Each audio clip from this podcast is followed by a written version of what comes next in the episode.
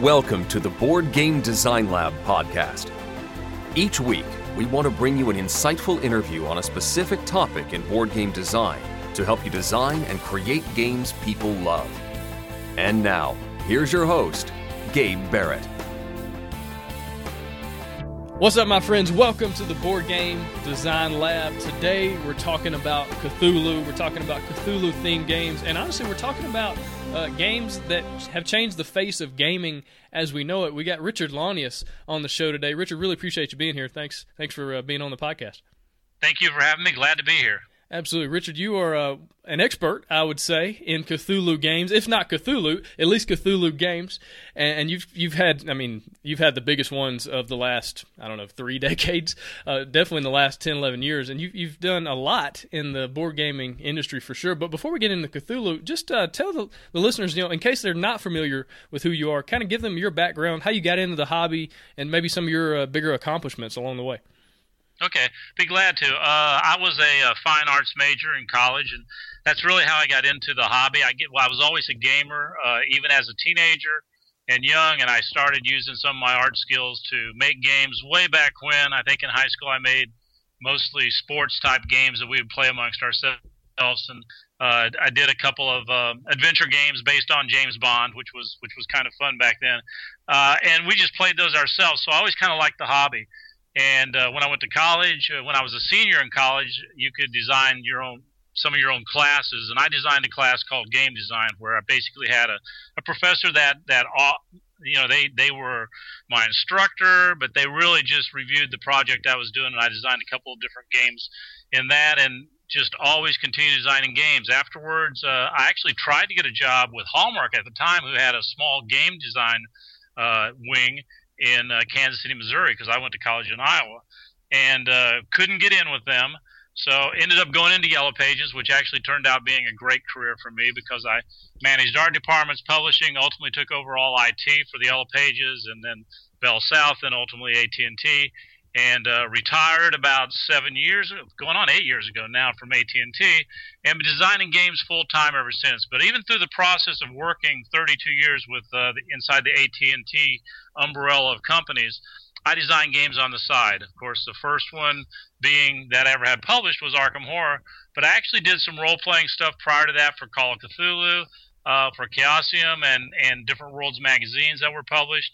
And along the line, I had a friend who started Interstel as a um, uh, internet. Um, oh, not internet. before before internet actually. Then as a computer game design company, and uh, designed a few computer games with them for a while. But always kept just doing some design work on the side, and uh, ultimately got the uh, the first Arkham Horror published back in the '80s and uh, you know designed on the side since then up up until publishing the second edition of, of Arkham Horror with Fantasy Flight and and then doing Defenders of the Realm and starting to do more and more and especially after I retired you know really getting involved in in doing a lot of different designs. Gotcha. So you're telling me that Hallmark had a game division?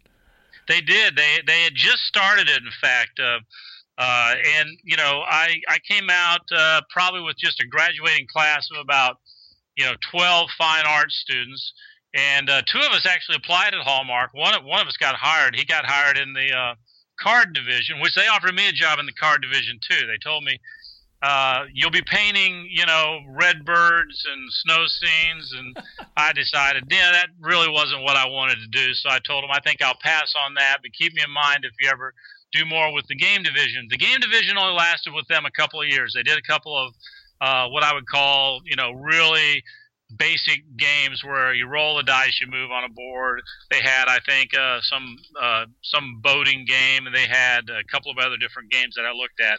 Very rudimentary games, but uh, they didn't stick with it. But it would have been a good place to work. They they definitely were a, a fine company. Wow, that's that's really incredible. I never even knew about that. I bet most people don't even know that they they made games. But how many games have you published up to this point? Oh, geez, I don't even really count them anymore. Uh, are you count with ex, with expansions? I, I, don't know. I imagine I'm in the 30s at this point. Yeah. Uh, maybe maybe more. Um, I know since I moved, I did a count of games that are in the process of being published, or games I'm in the pro that are under contract, or games that um, are in design right now. And since I moved, uh, I've really worked a lot because I, you know, haven't known as many people in this area, and I think I did 24 in the last year and a half that are either in process, sold, under contract, or came out la- this last year. Wow, that's that's crazy. That's an incredible amount of production. How many games though do you think you've prototyped, you've worked on, but then walked away from that just wasn't working? It wasn't going to be a good game. Well into the hundreds, maybe thousands. I mean, yeah. um, you know, I, I, um, I'm not like a lot of designers in terms of how I go about designing. I wish I, I sometimes I wish I was okay to be honest with you because a lot of them that I know are brilliant in how they can really just do the math first, uh, come up with the mechanics first, you know, and, and, and sit down and show you this game, that game, mix and match mechanics and all this kind of stuff. And I, I take the approach really like an artist. Uh, for me, and it's hard for me to tell people how I design games because for me it's more of an art process than a scientific process. I get an idea, I get a theme, I sit down and I try to bring that to life. Uh, my idea and the try- games I try to make are basically I try to create an adventure for people to get into, whatever it is. I try to create this world where they get to go into it and be the hero of that world. And um, you know, and and for me, that's how I mark the success at the end. Did I create a thematic experience for the players? Uh, and and I, I see that and get feedback on that going all the way back to the original Arkham Horror. I mean, I was at uh, I think it was Origins a year ago or two years ago when I was at Origins. Had somebody come up to me and they started telling me in fine detail about something happened in one of their Arkham Horror games. And this wasn't the recent Arkham Horror. This is an Arkham Horror game they played 25 years ago, the original wow. Arkham. Yeah. And they were going into great detail as if this was a story that really happened. And uh, to be honest with you, that makes me feel good because that means, at least with that person, I achieved my goal of giving them an experience that became memorable. Absolutely, and it's so validating as a designer, as an artist, or anybody that, that is in a creative field. When people come up to you and they tell you about the way that they've really enjoyed your work or really experienced uh, what you were trying to create, that's awesome. Yeah, it's it's a great feeling, and it and it's really uh, probably the thing I enjoy most about about the entire uh, uh, profession, uh, or even the hobby industries. There's just a lot of great people out there that uh, you know have great imaginations and people play games for different reasons but a lot most of the people that i interact with that really play and enjoy my games they have uh, fantastic imaginations and really like to escape into them absolutely and another thing i want to kind of focus on something you said just a second ago. You know, when when somebody is getting into game design or they've been a designer for a short amount of time, it's easy for them to look at somebody like a Richard Launius, like an Eric Lang, like some of these guys in the industry that are putting out a crazy number of games year after year after year. Their games are at the top, uh, you know, doing a lot of really cool stuff. It's easy to look at that and and think, oh, they they must just have something I don't have. They must just be a lot better than I am. But what they don't see is the thousand prototypes that you walked away from, the thousand ideas you walked away from uh, to get to the X number of games that you've designed. And so, uh, man, it's so good to hear that the guys like you are, are constantly just coming up with ideas that are probably pretty good ideas on the front end, but then you just have to walk away from for whatever reason. It's not like you have some magical uh, potion that you pour on a, an idea and it becomes this published game. Yeah, it's not. And I, will tell you what, uh, you know, it's interesting because I I've, lately, and I notice this is a trend, especially among young people. I guess I'm old enough now I can say that.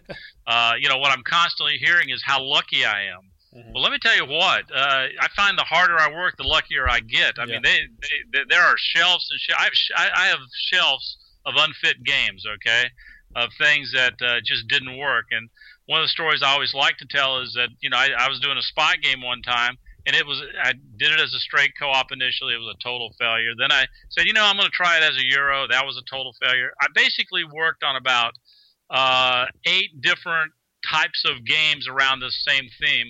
I finally came up with with a theme that really really worked well, and it was a mix of a deck building game that built dice at the same time. So it was deck building, dice building uh, and it was signed by Z-Man, but then Z-Man sold out, and Sophie never published it, so it's come back to me, and I just haven't done anything with it yet. But you know, it finally got to the end where it was really the the game that I envisioned at the start. But I probably spent, you know, going back to that several times. I probably spent six, eight, ten months of design on that, uh, you know, fooling with it. Ultimately, it's right now it's still on my shelf of unfit games because I haven't sold it yet, and I'll pull it out again now uh, at some point and, and show it to somebody else. But uh, uh, it, there's just a tremendous amount of work that goes into game design, and it really requires you to have a vision about where you want it to be, and then to drive that game to that that vision. Because one of the other things I see is a lot of times people settle for a playable game. Right. I'm seeing that's probably the biggest thing I'm seeing in the industry now is that so many games are coming out and they're playable. Okay.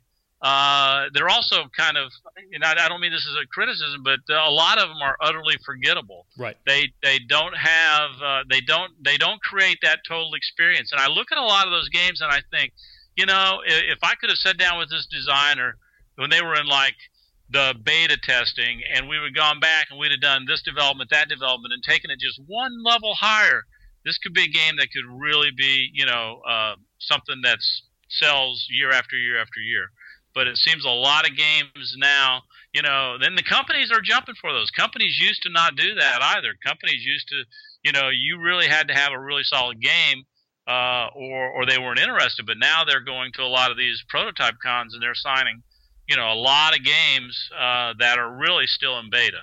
Yeah, absolutely. And the unfortunate thing is, you know, we're in this renaissance of gaming, but that also means that it's a lot more crowded. There's a lot more noise. And so if you aren't taking the time to really do a lot of playtesting and really get down deep in the, the way your game works and the experience and you're creating, then your game is going to be forgotten. You're only going to do one print run. You know, it's it's just not going to be what you really want it to be. And it, it's about that extra five or ten percent. You know, it's it's about getting to ninety percent of the way through and then and then not settling for that. It's it's taking the next three, four, five, six months, whatever it takes, to get your game to an excellent place so that people are playing it. I mean, Arkham, Horror that came out in 05, and people are still playing it at conventions today, 11, 12 years later. You know, it just speaks to the the amount of effort and and uh, excellence that you were chasing after in that game. Uh, another thing I think about is you know Seth Godin. He talks about failure, and you know, the more I fail, the more likely I am to win. So the more I fail, uh, the more likely I am to beat you at whatever it is. Uh, you know, with game design, it's it's a practice in failure. It's a practice in, in games not working out, not turning out the way you want them to, and ultimately you have to put them on that shelf for a while, maybe to come back later. But you know, as a young de- game designer, uh, kind of give some advice on how to mitigate that failure, not to get discouraged, how to keep going, even if all your game ideas are, are turning out poorly. Well, I, I, th- I think if you're a game designer, if you uh, first of all, you know, are you really a game designer? That's, that's my first question to people sometimes is, or do you have an idea for one game? You know, I, I run into a lot of game designers, and they have this. Uh, some of them are even very protective of their game. I don't want anybody to see it. Somebody's going to steal it, so on and so forth. you know, I, I never had that attitude. In fact, uh, you know, when I sold when I sold the, the fan, when I sold Arkham Horror, the the second edition of of uh, uh, Arkham Horror I I redesigned. I called it actually Return to Arkham, and I was actually just playing in the breezeway at Origins when when Kevin Wilson walked by and said, "Hey, can I join?" And he sat down. He played with me, and about a month and a half later, got a call from uh, uh, uh, Petersen saying, "You know, uh, we're we're interested in publishing uh, a new edition of Arkham Horror." And I got to work with Kevin Wilson on on you know really developing that and taking it to the next level. He's a fantastic designer, and I really enjoyed all my processes of working with Kevin. But uh, you know, if I'd been afraid to show the game or, or just have it out in the open, that, that process would have never taken place. And I always hear from designers, well, I'm worried somebody's going to steal it. How do I protect it? So on and so forth. My viewpoint is, you know, if you're a really, uh, if you're really a game designer, then that's not your only idea. Forget about it. And if somebody ends up stealing it, which in this industry, I don't see a lot of that happening because, you know, there, there may be a few people that, uh, uh, would stoop to that, but there, I haven't experienced any in my lifetime. Mm-hmm. And uh, you know, so so my viewpoint is, if they if somebody steals one of my games, fine, I'll make another game. You know, I got I got lots of ideas. So I, I think it all hinges on you need to have. First thing is you need to have a lot of ideas, uh, arrows in your quiver of games that you can design. And then you need to pick the one that excites you the most and work on that game and make that the vision that you had for from the very beginning. Okay, and and too often people are are strapped to their first mechanics that they put in a game, and the mechanics of a game are not the game. Okay, uh, they are a piece of the game, and they have to work with that game. I'll throw out mechanics very quickly. If the starting mechanics I had in a game didn't work, I'll toss them out and I'll put something else in. Uh, you know, I try to always marry the right mechanics with the theme and the experience that I'm trying trying to create. And I think that uh, you know the main thing is you know don't don't give up. Know you have a lot of ideas. Drive for them. Push them to completion.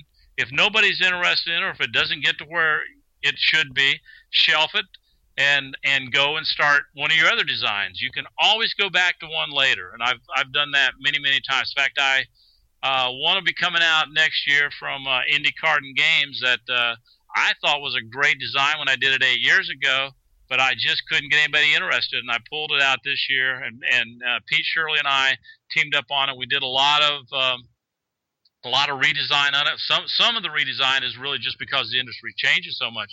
But uh, you know, Indy Cards and Games picked it up, and I think it's going to be a fantastic game. I think people are really going to enjoy it. We made it, we made it better, and it was a good game. You know, eight years ago when it was designed. So these old, these old ideas never really go away.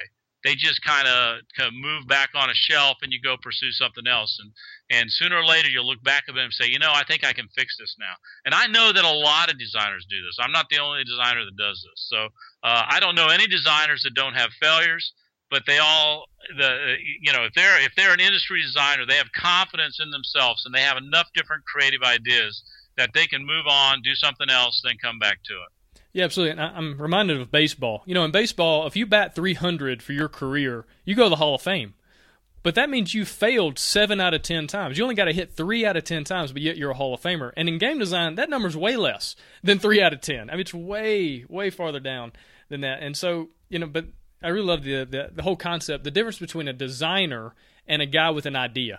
You know, a designer it's it's not about the idea. It's about who you want to be as as a person, as a creative person, whatever it is, as opposed to just having one idea that's your baby. You know that that you're so protective over, and if anybody criticizes it, you get offended and all that. There's a huge difference in those two things. There is, and a lot of times the difference is uh, that you know everybody that plays the hobby will get an idea at some point of something that should be a game, and some of those people will make them, and that's great. And sometimes they'll just make a game that only they can play. It's too complex, it's too big, it can't be published, but they enjoy it and their friends enjoy it. And there's nothing wrong with that. That's all great, okay. But a designer has a lot of ideas, and they can flow between themes and mechanics, and and can put the right pieces together. Uh, you know, uh, they'll they'll have plenty of failures, but they'll put the right pieces together a lot of the times. And the more they do it, the better they'll get at it. It gets like right now. I mean, I've been at this a long time, and I can see mechanics very easily now when I, I couldn't see them uh, so much I think when I first started out and didn't really think about them much then and I still try to not think about mechanics a whole lot I don't really want the mechanics to be the glaring part of the games I design I want it to be the theme and the story you know, uh, and that's one of the things I always advise game designers. You know, when when I talk about a game with a company, I don't say to them, "Oh, here's a deck builder I put together. I want you to take a look at it," or "Oh, here's a worker placement game. Oh, here's a you know dice rolling adventure game." No, I, I go in and I say to them, okay, this game's going to recreate the Jaws movies to some extent. You're going to experience all the combat between the people on that boat and that, that killer shark as they're trying to protect their island from the savage that he's putting on it. And that's the story that I spin, and that's the story that I tell. If they can see the mechanics as they're playing the game, that's fine with me. But I don't need to explain the mechanics. I need to simply explain the experience I expect them to have. And that's the kind of thing I think that works a lot of times in setting your game with the proper expectation.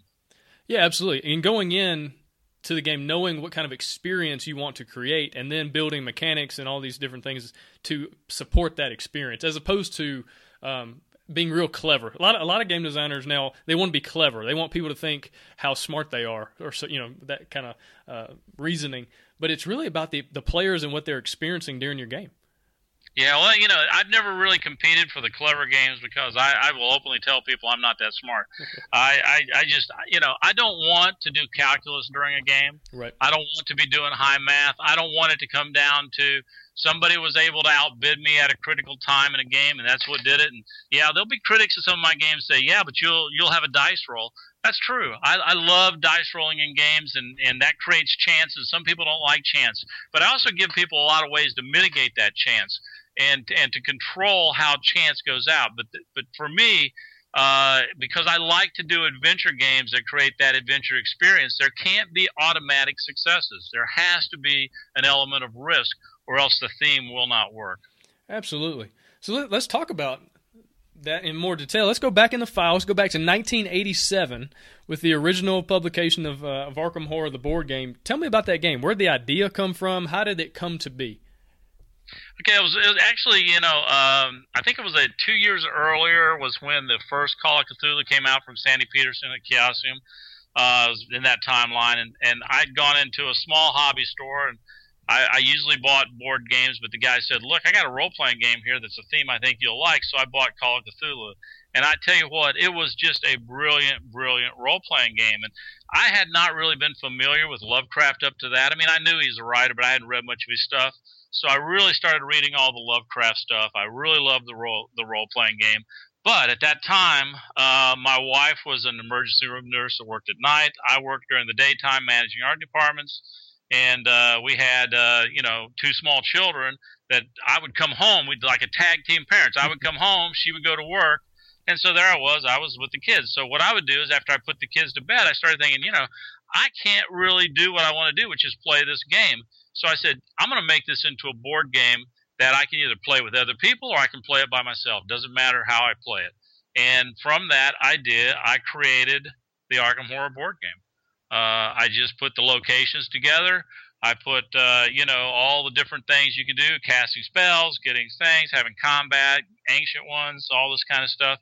And uh, if you haven't played the original version, the original version is is you know while the the encounters a lot of the a lot of the encounters in the original 1987 version are in are in the uh, 2005 version.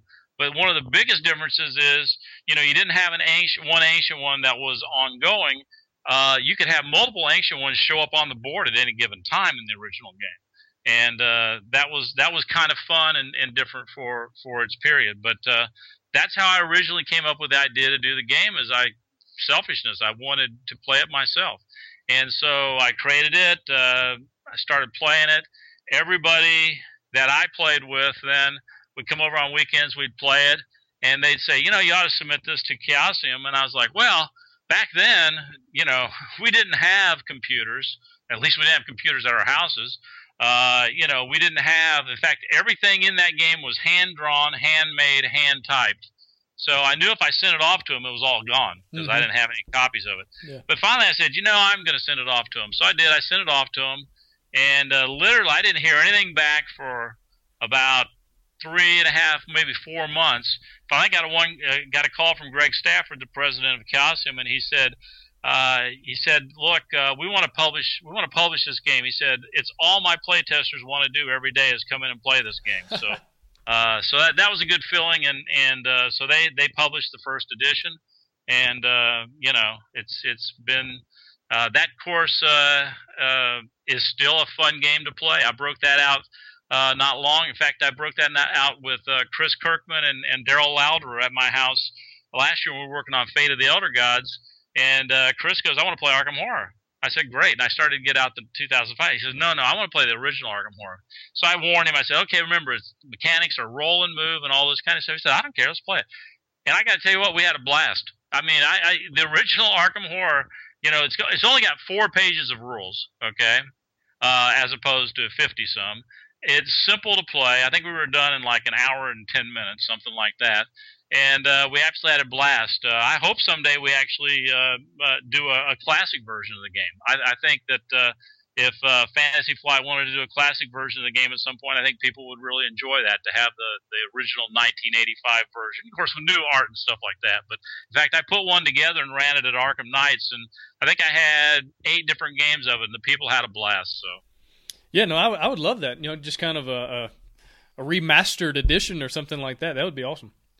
Yeah, it, it I, I, think I think there's a market for it now because I think a lot of people, even though it's got some of the older mechanics in it, uh, it's still just a fun game to play, and you can see how it evolved into the newer version uh, that that Fantasy Flight has. That still, after all these years, does very good in sales. Yeah, absolutely. And also, Arkham Horror, the, the 05 version, is a game that got a lot of people into the hobby or got them into a deeper level into the hobby. One of my best friends, this is actually the game that really got him into board games. He, you know, played the gateway games and all that, but Arkham Horror was the one that got him in. And so for people like that to have an opportunity to buy and play the original 85, you know, version, I think it'd be really appealing uh, just from a nostalgia factor. Yeah, yeah, but I've told I've told them if they ever do that, they need to update the artwork. In fact, I, I, was I was talking with with Corey uh, from Fantasy Flight, and I said, you know, I, I hope someday you guys will consider doing this, but do not publish it as it looked then because some of the some of the artwork on the cards is, is just the things I hand drew way back when. The Chaosium just put them on the cards, so it's like a little knife I drew or a little stone that I drew for the dragon's eye or whatever. And and I mean I I never had any idea those things would be published looking like that. So. Right. Uh, but but you know, uh, from a nostalgic viewpoint, they, they, they still are kind of fun to look at from time to time. So uh, so yeah, you never know what's going to happen, but uh, uh, I think there's a place for that there, and it's always good to hear that uh, the game brought people in. I hear that a lot. In fact, uh, one of the things I noticed at conventions this year, and it just once again shows me that I'm getting old, is I think three or four times I was introduced as a legend in the industry, and that's a good way of saying you're really old. Okay, so. Yeah, absolutely. No, my friend, uh, my friend Brian, I remember one day he came up to me, he had this game, and he said, "Hey, you want to play a board game?" I was like, "Yeah, I'll play." And he said, "Well, it's going to take about three hours." And I looked at him like he was crazy. I'm like, "There's no." way. He said, "Just trust me." and uh, just trust me. And sure enough, man, it was a lot of fun. It's a lot of fun. Um, I'm, I'm I'm a big fan. But let's talk about that 2005 version. So you you, you spoke uh, briefly earlier about Kevin Wilson seeing the game and all that. Uh, but what was really the, the inspiration to create a newer version uh, when it was you know before it was picked up or anything? Just when you were creating the new version, what was the idea behind that? Well, one of the things I'd looked at when I was starting to create the new version was there there were things I wanted to do more of. Like I I, I got the idea that yeah, I want to make one ancient one that kind of sets off to the side as to have them just appear at locations and be really strong. Uh, I wanted to create a newer looking game, a newer board. I wanted to add more monsters. I wanted to add more encounters. Uh, I wanted to change to where you, you just didn't have a, a small set gazette of, of encounters. So I, the first thing I did was how I approach every game is I, I get an artistic idea for it. So I sat down and I hand painted a new board. Uh, I added a few new locations. Uh, I tried to update it quite a bit, uh, and and I just started making changes to the game. Uh, I added skills to the characters. The original characters got a skill card, but they didn't have any ongoing skills, so I wanted to flesh out the characters more. Uh, I created all the uh, the original character. First character I ever created was Joe Diamond. Uh, was the first male. The second character I created was Jenny Barnes. Was the first female. And I, so I wanted to give them like more of a personality, an an actual ongoing skill background. You know, why are they here? All that type of stuff and Kevin, he, he's great at he loves all that background stuff, and and he got involved. Of course, Kevin created the slider piece where you change the skills. I remember him and I talking about that. How if we move faster, then we can't sneak as well, and so on and so forth. And uh, he was he was a great pleasure to work with, as well as everybody at Fantasy Flight's been with me. I, I I've always enjoyed working with them. They're all all of their employees have been you know just brilliant to work with in terms of uh, you know how well they work with you and how they communicate and just how many great ideas that they have and how they'll pursue things, how they'll listen. Um, you know and and really interpret and, and actually make something better than your your original idea a lot of times. So uh, I've enjoyed that process. So you know, we just started working through it, and I I remember uh, you know the first thing uh, that we ran into was uh, you know we were working on the Gazette. We were going to do a new Gazette, which the original one had like a folio of encounters, and he says uh, everything's got to change to cards. We need to figure out how to change how to do cards. And we're like, okay, well, how do we do cards without there being fifty thousand cards? And I remember on the conversation, we came up with a way that well, we'll just put you know three locations to a card and uh, you know, and and and we made that work, and and it's just that kind of exchange has always been been great. And he and I have always worked. Uh, we worked on on Arkham, of course. We worked on Elder Sign together, and and uh, he's always been wonderful to work with. Absolutely. And so, I mean, the reception of that game is obvious just based on the number of expansions that have come out. You know, it's obvious that people love the game because y'all, Fantasy Flight's been creating more and more and more stuff for it. But from your perspective, what was the reception like? What did you really take from uh, the people that were really enjoying your game? Oh well, I mean that that that it did what I intended for it to do. They were having the experience.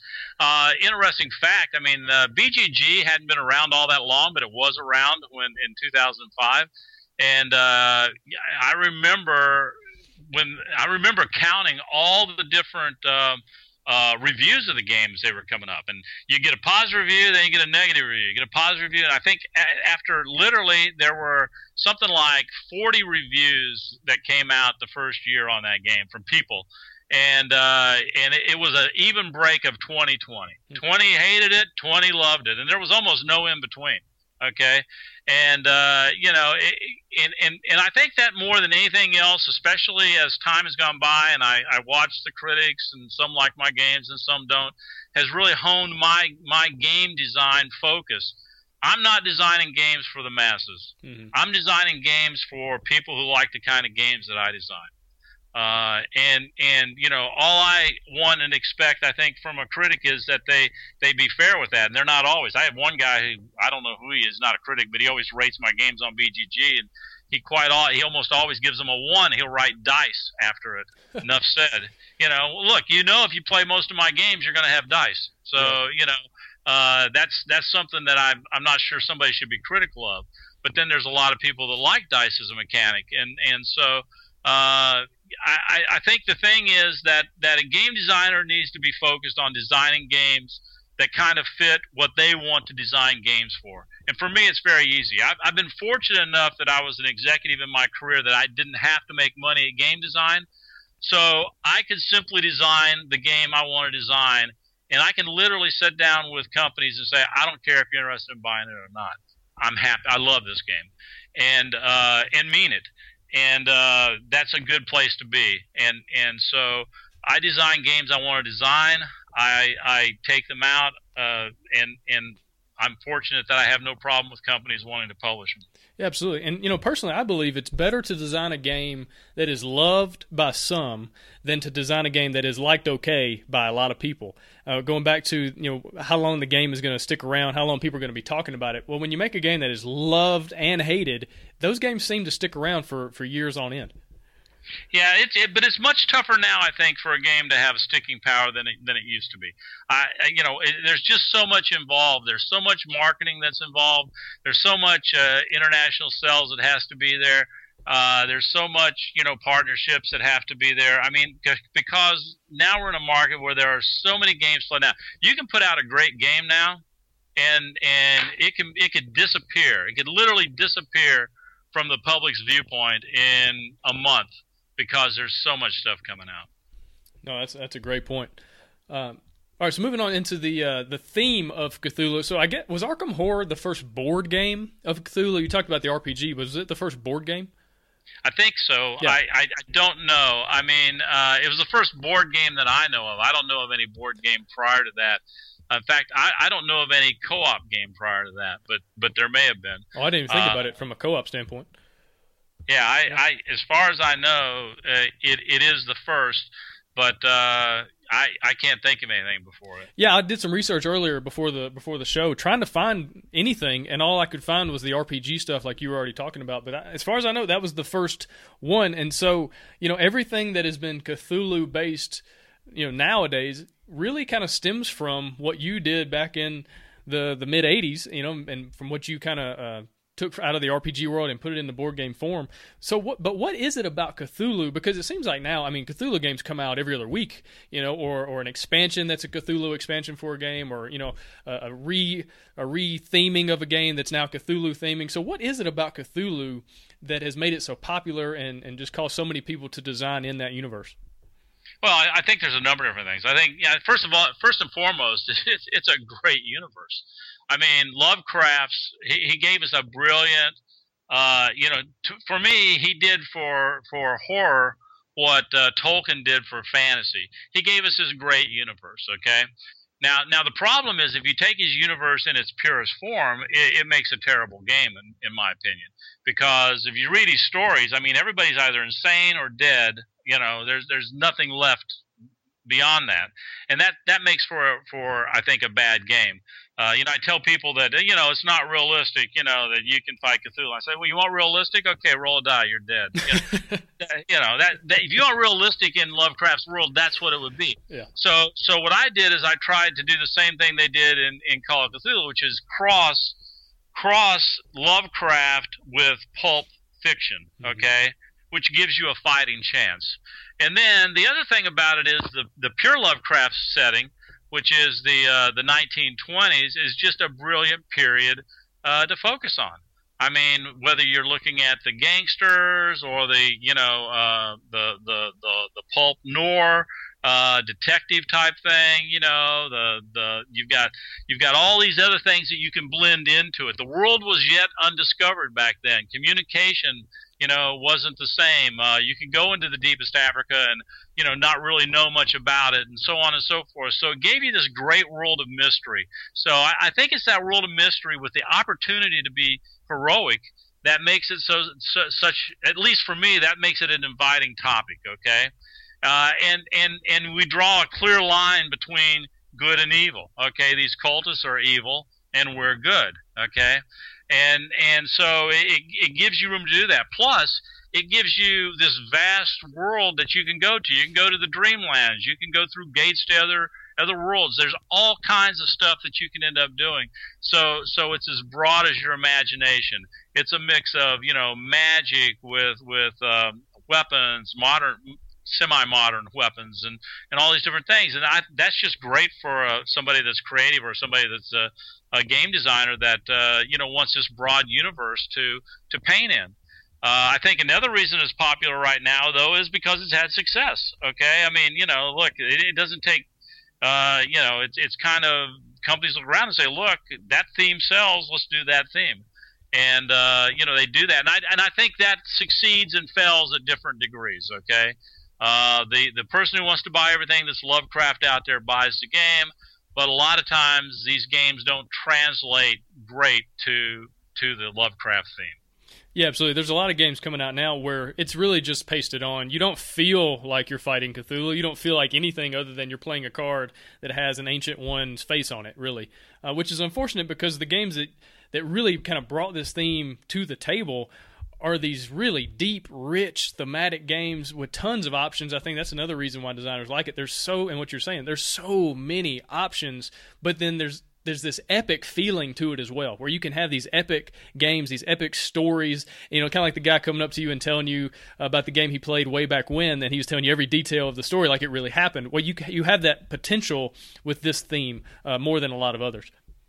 Right. I tell I tell people, you know, if if the, the game is all about the experience. Don't get, you know, I always hear people say, you know, uh, get caught up in the rules or get caught up in this. Say, don't get caught up in the rules. Rules are simple, really. I mean, we got we've got a lot of things in there that make the rules look complex, but the reality of it is the rules are simple.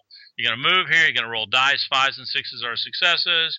You know, you're going to go insane. You're going to take wounds. You're going to kill monsters. You're going to, you know, close gates. Uh, basically, the basic rules are simple, and they're all really just there as a framework for the experience. And the experience is in the storytelling and what comes out of the storytelling. And, you know, if a game can create that experience that people long for and want to come back to, then, then they will. And if you give them lots of opportunities to come back to where it paints a different story, you know, one thing that people say who are critics of Arkham Horror is, you know, is that the the story is not linear in any way. The ancient one's not related to the encounters that take place, and so on and so forth. And that's one reason why some people, you know, prefer Eldritch Horror.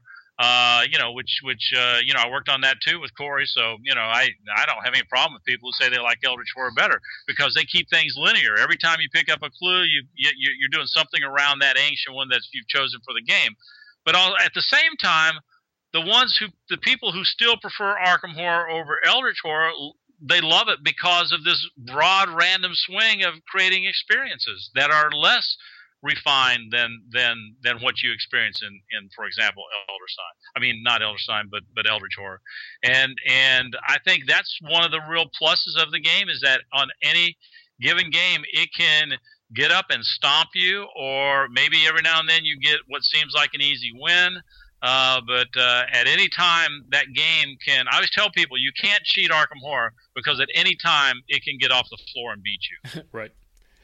Absolutely. So, kind of going off of that, uh, you know, you talked about storytelling, you talked about experience. What are the things that make a good Cthulhu game?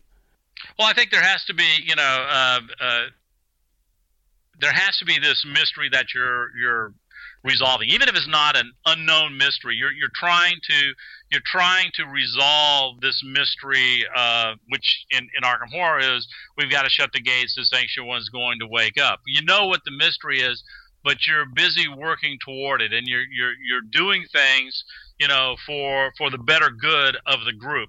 And I think you have to, for at least for Arkham Horror, you have to tie it all to the cooperative experience. Okay, there is a strategy to the game of how you work together, must work together, the things you do, but still, there's there's there's no automatic thing that says, okay, we have to do this or, or, or we lose. You have so many choices each turn. And I think it's the choices that people really enjoy about the game because it means I can play it over and over again and I can make different choices. I can get different outcomes and, and, and have different experiences. And I think that's added to the longevity of the game. So I think it's creating this world that has some structure but a broad range of choices. Okay, uh, I did the same thing, for example, with Defenders of the Realm in a fantasy type setting. It's a little more refined because it's a war, but still, one of the biggest differences in it is that you you have so many broad choices each turn, uh, and and there's and there's no clear right one, you know, ninety percent of the time. Gotcha. And so, on the opposite end of that, what do you think are some things that make for a bad Cthulhu game or Cthulhu experience? Oh yeah, well, I think I think if you obviously if it's just slapped on theme. Yeah. I mean, uh, the game doesn't in any way, shape, or or or or form feel like there's you know uh, this this terrible dreaded thing that's that's that's coming into our world or infringing upon you know the world as we know it and that you know it has to be stopped or it has to be promoted depending on what kind of game it is whatever the case is but it doesn't have that particular feeling it's simply a game that okay I'm simply doing the mechanics. I go here, I can I put a person here, I draw that card, you know, I, I play a hand of cards, I do this, I do that, and it feels just like I'm doing those things, playing a hand of card, putting a person here, doing this, doing that. It doesn't feel like these cultists are fighting. Uh, this investigator's discovered something. It doesn't feel like that. It simply feels like I gained a token, I played some cards, I traded these tokens uh, and and and games where the mechanics are what you experience. Now, some people really enjoy that. I'm not knocking it. Some people really enjoy just playing games with mechanics. Okay, and that's there are a lot of games that are very successful that are mechanic, totally mechanic driven. Theme could have been anything, mm-hmm. but I think for a great game in the Lovecraft world, there needs to be risk. There needs to be, you know, there there there needs to be these decision points that that are life threatening. Your character can die. They can go insane.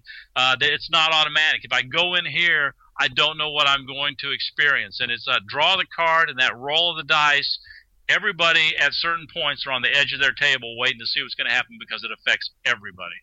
Yeah, so I think a, a good Cthulhu game has that tension, uh, if not all the time, a lot of the time and the tension comes from the story and not from the mechanics. You know, a lot of games have tension because you're you're afraid that your opponent's going to grab that die or grab that card before you do or grab that worker placement spot, and there's tension there.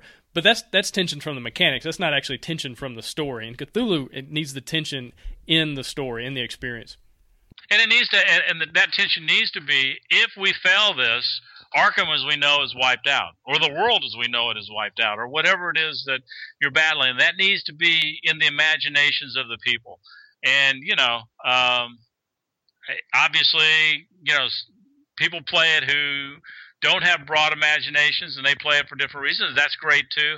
But I think I find the ones who have the great imaginations and really enjoy working together with other people in a co-op game are the ones that come back to Arkham Horror again, again, and again.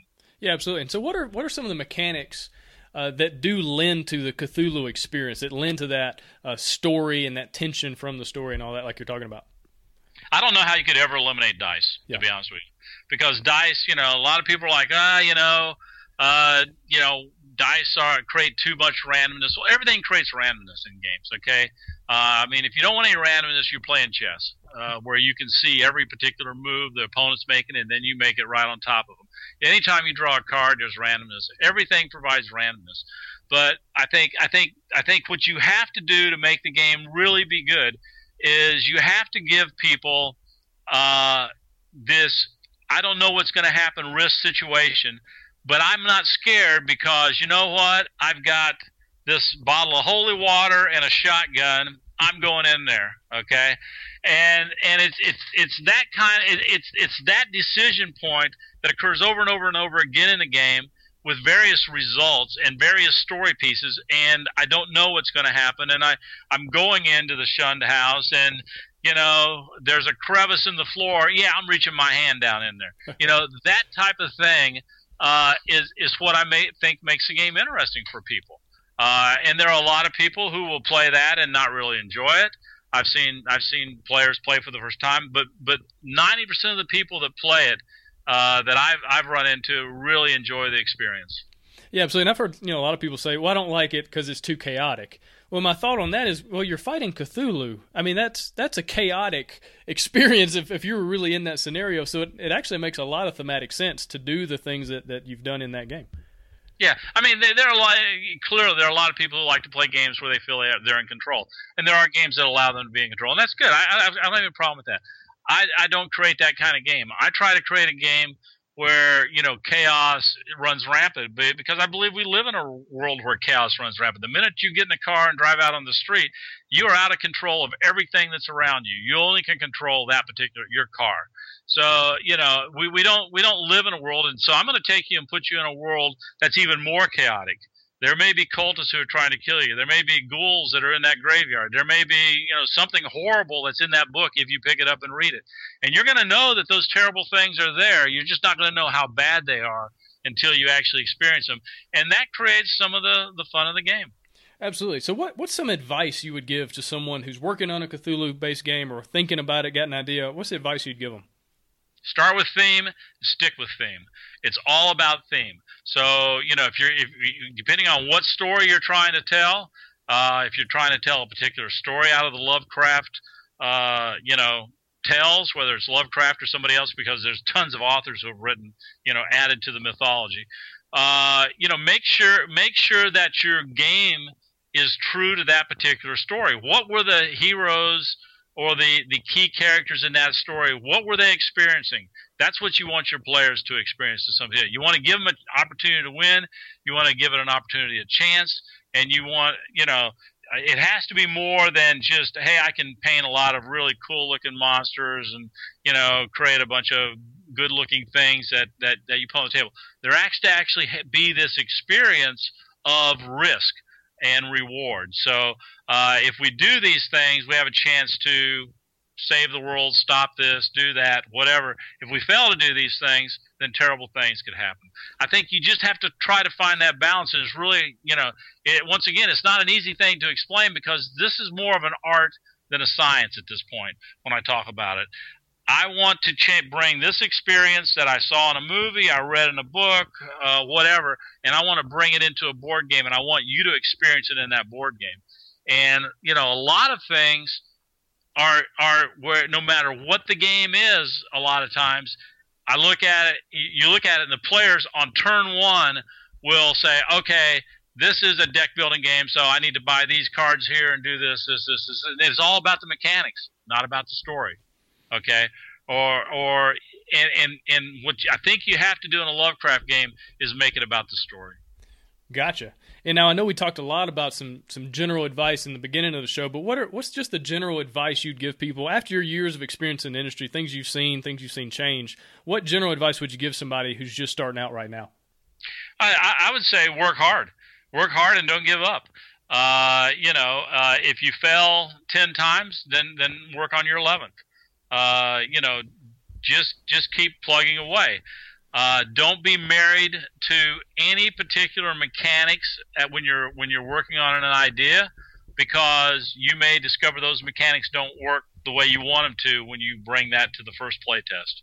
Be willing to toss things out, make changes, uh, you know, alter the game, all with a focus on experience.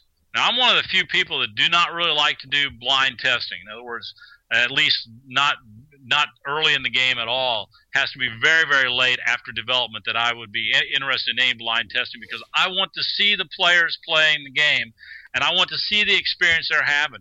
And if I'm watching a game, even if it's in a third version of beta, and I see something is catching um, uh, it's it's it's not allowing the experience to take place I'll make a change right there midstream with the players and say, okay, drop that, do this. You know, I did that the other day ago with the game. Uh, things were getting seeming too easy on the encounters, and I just took two dice out of the mix and said, okay, these are your maximum dice you can get now. All of a sudden, the game got ten times more interesting. Uh, and and I so from my perspective, I'm very aware of what I want the experience to be, and I want to see if the players are having that when they're playing the game. So you know, I, I like to watch that, and I think the the key is if if I was a young designer, the advice I would get is work hard, design the game, put it in front of people, make changes to it, and don't be afraid to change any of what you consider a core mechanic because if it's not working, it, it, can't be a core mechanic. And you'll find that, that you'll be able to, to bring some of these to the finish line. Wow. Richard, man, really appreciate every everything you've said, everything you, you've been talking about. You got anything else to add on Cthulhu or board games in general, general anything like that? No, it's just it's a you know it's a, it's a great it's a great industry to be in. You there's tons of great people, uh, both in the industry at the conventions. I enjoy I enjoy uh, visiting with them, playing games with them, talking with them, uh, designing games and publishing games. I, I can't I can't imagine a more fun and rewarding field. Uh, and and I think it's just that uh, you know when you get to do for a living what you really love doing, uh, there's just nothing better than that. Yeah, absolutely. Richard, really appreciate your time. We're about to go into the bonus round, the bonus material you can find over at BoardGameDesignLab.com. We're going to be talking about Richard's favorite mechanics in games and why he loves those. Uh, but right now, we're signing off. Richard, really appreciate your time. Really appreciate you being here, and uh, hopefully we can have you on again soon. Glad to do it. Thank you. Awesome.